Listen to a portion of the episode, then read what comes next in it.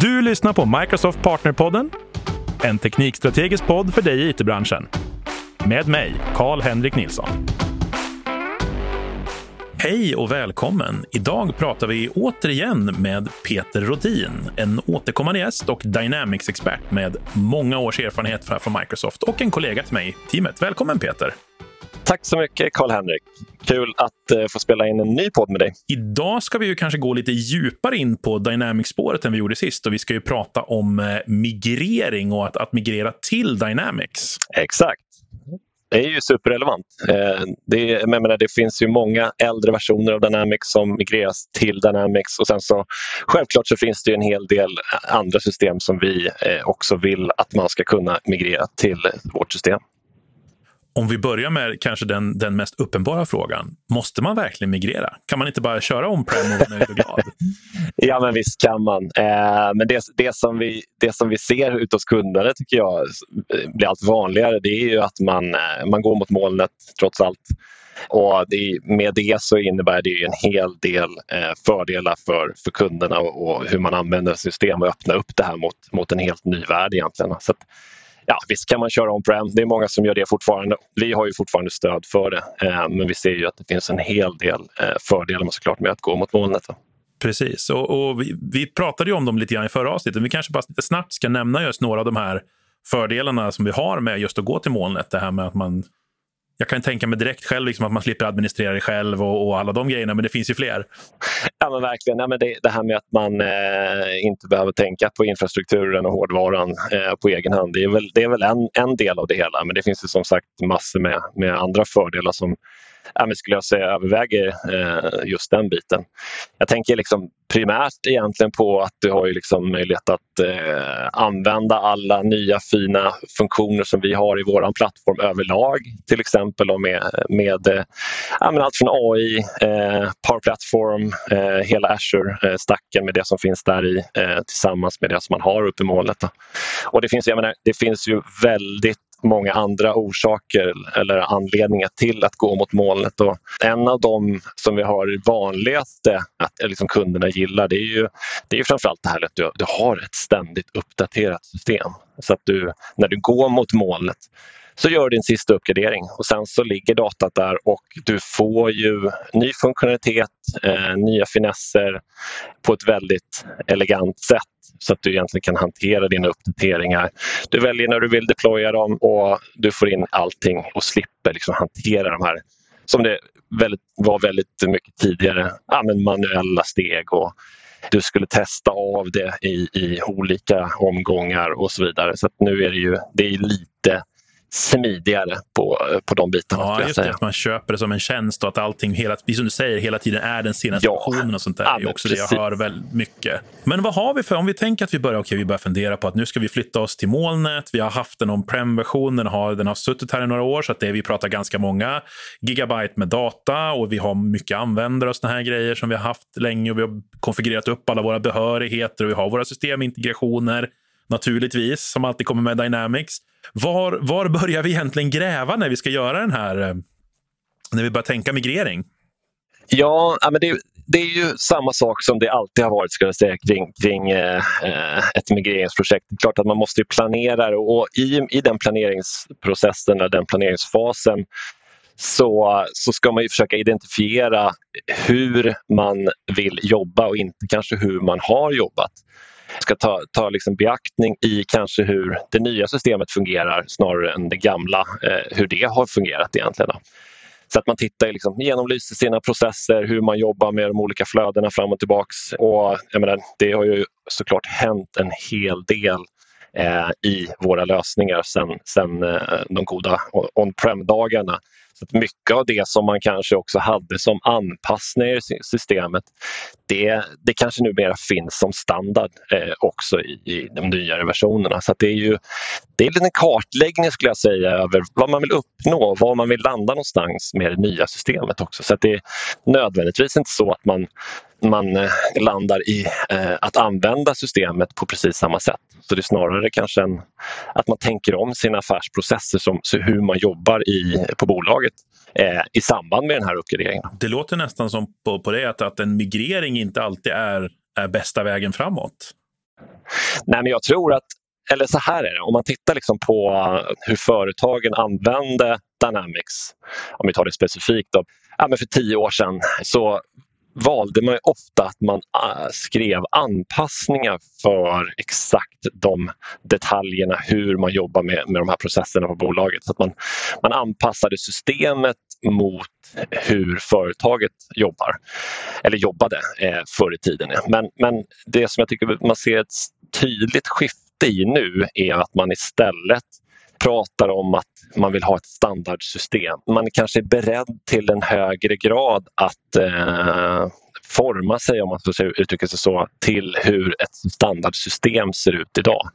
Det är väldigt många som, som eh, ofta plockar bort en stor del av de kanske kundunika anpassningarna och det vill säga att hur man har modifierat systemet att fungera tidigare. Så man ser att man kanske inte, om man hårdrar det, kanske inte behöver eh, jobba på ett, på ett sådant sätt längre.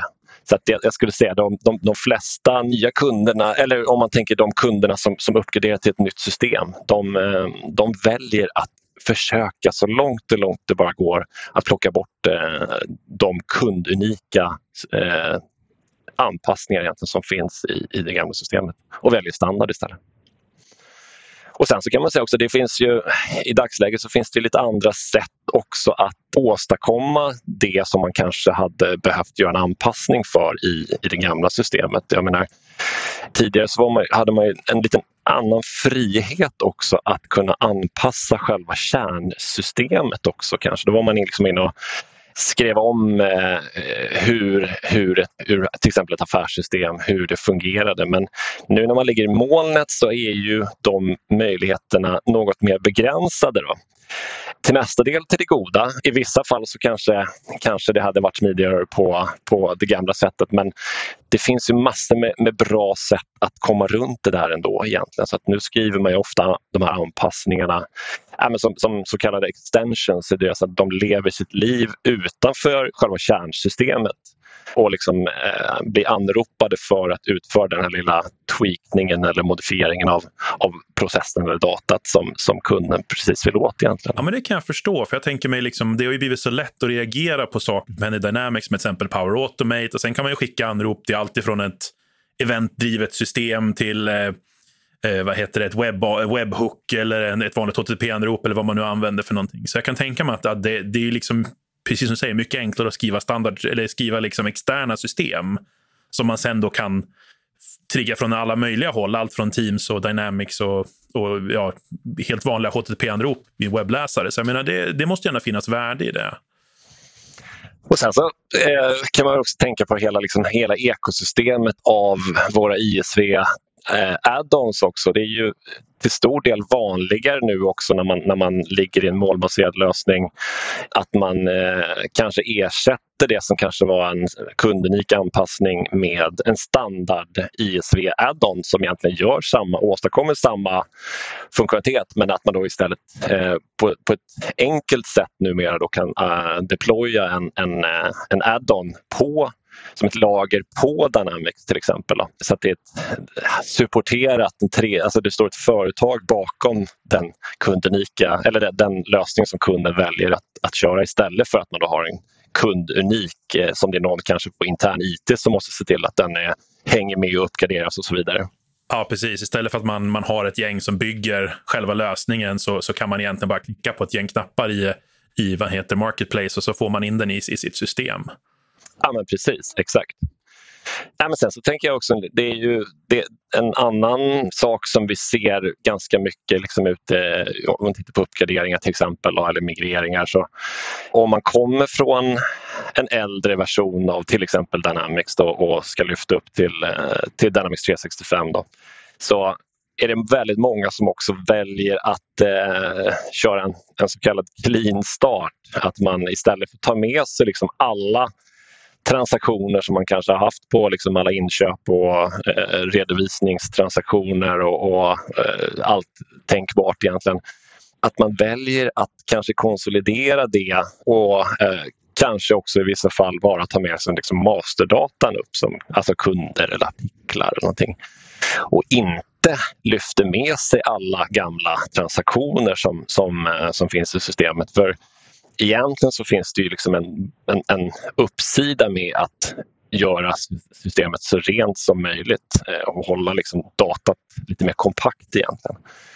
Så det här med clean start, det, det är väl väldigt många som, som väljer det. Jag menar, det man ofta kan lösa det med istället är att man, eh, man dumpar de här gamla transaktionerna kanske i en extern data lake eller en databas och sen så ja, men jackar man på en, eh, en Power BI-rapport som, som presenterar de transaktionerna som man inte faktiskt tar med sig in i det nya systemet utifrån ett transaktionsperspektiv.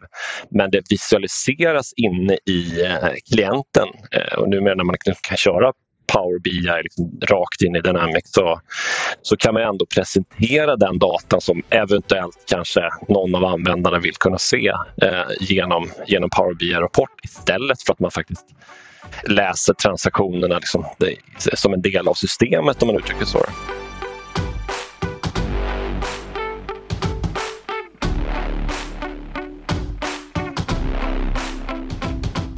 Och jag menar, det kan ju finnas andra fördelar, tänker jag också. Lägga din data lake, men slänga på Azure Search och börja mina den efter så här insights och grejer måste ju också gå att göra det helt plötsligt. Så det kan ju vara riktigt spännande.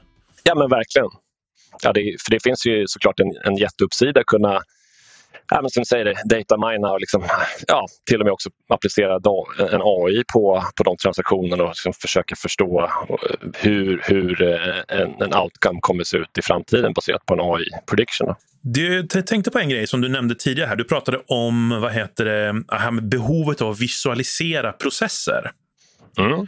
Och Jag vet ju också att du brinner lite grann för Power Apps och Power Platform.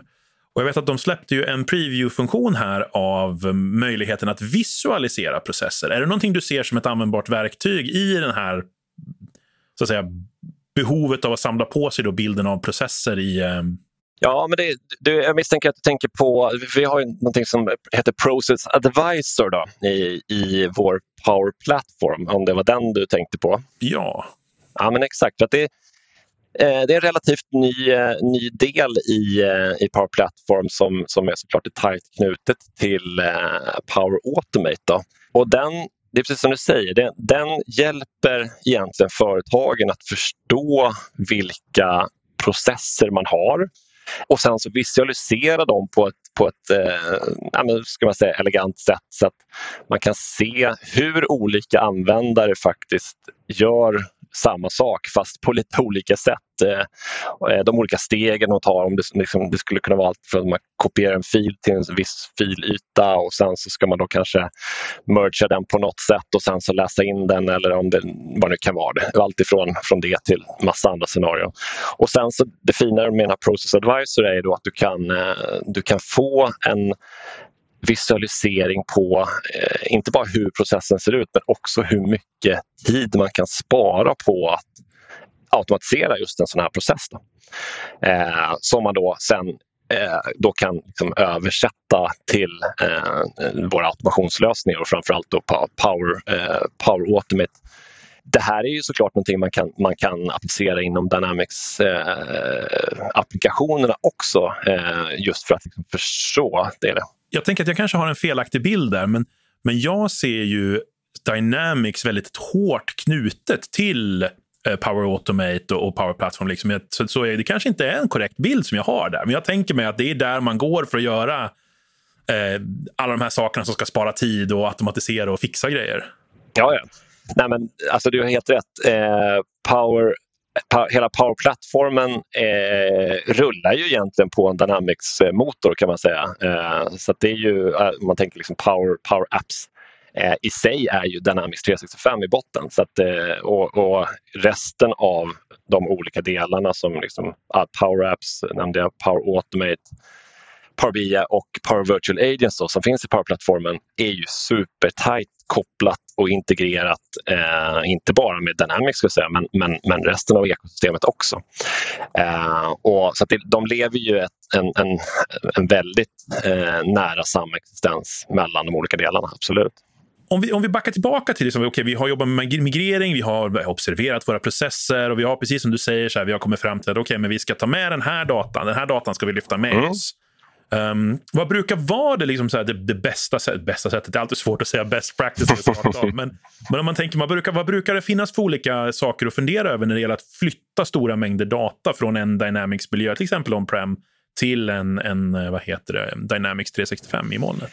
Nej, men om, man, om man backar bandet ännu längre liksom på, på den tiden som jag satt ute i konsultledet och, och jobbade med, med Dynamics och migrering och så vidare. Då jobbar man jättemycket med filer liksom, och, och eh, producerade mycket sånt som heter CIE-filer som är liksom ett standardformat för redovisnings, hur en redovisningstransaktion skulle se ut. Då. Så då, då, det var mycket liksom att man, man dumpade textfiler utifrån det gamla systemet och sen så, eh, så producerar man någon form av inläsningsrutin för det här in i Dynamics, äh, den gamla LML-versionen on-prem. Det ser lite annorlunda ut. Om man ska säga någon nackdel med cloud så eh, du kommer inte kunna accessa databasen så du kan inte skjuta dina transaktioner så som man kanske gjorde förut vid en migreringsscenario mot själva databasen som sådan. Då. Så det man har att leka med är ju våra API som man kan prata med systemet. Eh, så allting eh, som man gör nu är ju att man, man använder api som, som, eh, som man kan accessa, eh, uppdatera och, och eh, plocka in data till systemet. Då. Och sen så finns det ju massor med olika andra, eh, alltså jag tänker på de övriga Azure-tjänsterna för, för, eh, för att hantera. Du, du kan ju också använda liksom Logic Apps för att eh, transformera datat eh, och sen så skjuta in det till Dynamics-databasen. Eh, så så det, det här skiftet från, från on-prem till cloud eh, gör ju att du rimligtvis och vanligtvis använder en, en större palett med, med eh, funktionalitet ifrån olika delar av Azure-plattformen för att, för att egentligen eh, flytta datat till, eh, till molnet. Egentligen. Ja, men precis. Och jo, det är ju egentligen ganska förståeligt också när man tänker på att det är en software as a service-lösning. Man ska inte vara en noisy neighbor, det finns vissa mm. begränsningar. Mm. Nej, du får inte bara skjuta liksom 100 terabyte rakt in på en gång. Utan, utan, det, finns, det finns ju begränsningar och grejer fram och tillbaka. Och Det finns, det finns ju eh, såklart en baksida med det. Eh, men om man, ska, om man då ska migrera de här 100 terabyten med data från ett, ett on-prem-system så, så så har vi byggt in de här spärrarna så att man inte ska kunna skjuta sönder tjänsten i sig. Och om det är stora migreringsprojekt som, som ska göras så, så äh, har ju vi vårt fast track team också, som också kan hjälpa till med att ja, men de facto gå bakvägen och, och eh, deploya liksom en, en, en lite mer färdig databas utifrån från eh, en, en om man ska säga, lokal kopia. Så att man, om man nu behöver migrera stora mängder data på, på eh, ofta en kort tid då som, som ja, men tänk om ett, stort, ett stort affärssystem hos en stor kund behöver ju vara igång Alltså så, så absolut eh, mycket upptid som möjligt. Och man kanske inte kan stå still över en helg. Så man, om, man, om man jämför med en lite mindre kund så kanske man kan acceptera att kunden eh, inte använder systemet på, på två dygn. Eh, så kanske man kan göra migreringen över, över en helg till exempel. Men, ja, men så här, kritiska system hos större kunder har ju självklart en större, eh, ett större behov av en, en, en uptime och då kan ju våra, våra eh, fast track-resurser, eh, det vill säga det vill säga de resurserna som, som eh, finns att tillgodogå för, för eh, något större kunder. Då, då kan, kan man då få stöttning av dem och hjäl de hjälper till med att få en ja, men liten, liten eh, VIP eller eh, gräddfil liksom in till systemen om det är liksom kritiska eh, applikationer som, som ska lyftas. Då. Får väl annars trösta användarna med att ja, men vi ska bara göra det här en gång och sen kommer alla uppgraderingar flyta på. ja, precis. Ja, men det, det är så man får se det. Sen har man ju SLA, hur vi levererar våra tjänster och då är det, det, man, det är bara, då är det bara det man behöver tänka på eh, framöver. Även liksom vid vid, eh, vid större uppgraderingar eh, som, som, som man då kan deploya på, på ett mycket, mycket elegantare sätt än, än hur man gjorde tidigare egentligen. Om vi, om vi summerar ner liksom det här egentligen, så det låter ju på dig som att det, det mesta man måste tänka på här, det är sina processer. Hur jobbar man och så vidare och vilket data ska man ta med sig? För att eh, du rekommenderar egentligen inte, om jag, om jag läser mellan raderna lite grann här, att, att, att ta med sig allting och försöka att göra miljön så lik som möjligt, utan det, det är bättre att titta på verksamheten och försöka få den att bli ja, försöka bli så effektiv som möjligt egentligen med, med mm. nya här då, när man ändå har chansen. Ja, precis. Och, och, Det är ju ett ypperligt tillfälle att göra de här förändringarna när man gör en, en migrering eh, av ett system. För det, det, är ju alltid så att man kommer ju behöva göra både en och två testmigreringar för att se att allting hamnar på rätt ställe och att man är nöjd med, med, med den faktiska eh, utkomsten av hur datat landar i det nya systemet. Eh, så att när, man, när det är dags att göra den skarpa migreringen så då får det inte gå fel för då, då har man antagligen ska jag säga så väldigt tajt tidsschema när det här nya systemet måste upp eh, och massa andra saker att ta hänsyn till.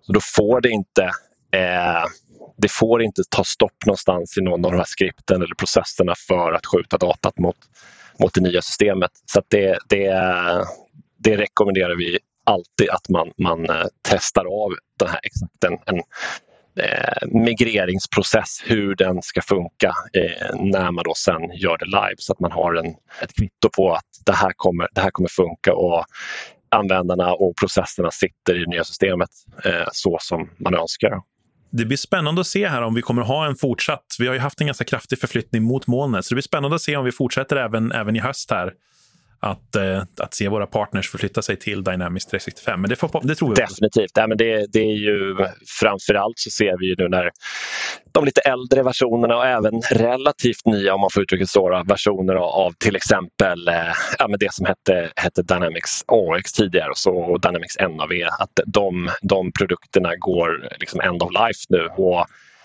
det stressar ju kunderna såklart lite extra att eh, man ligger på en supporterad version eh, där man kan få hjälp av oss för, för att, att, ta hand om systemet och rätta det som, de kritiska problem som dyker upp.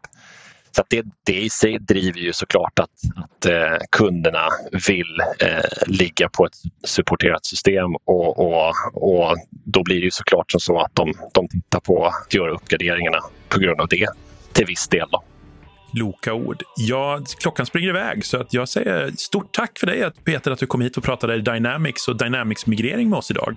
Tack själv Karl-Henrik. Supertrevligt att vara här. Du har lyssnat på Microsoft Partnerpodden med mig, Karl-Henrik Nilsson. Som vanligt hittar du information och resurser på aka.ms partnerpodden.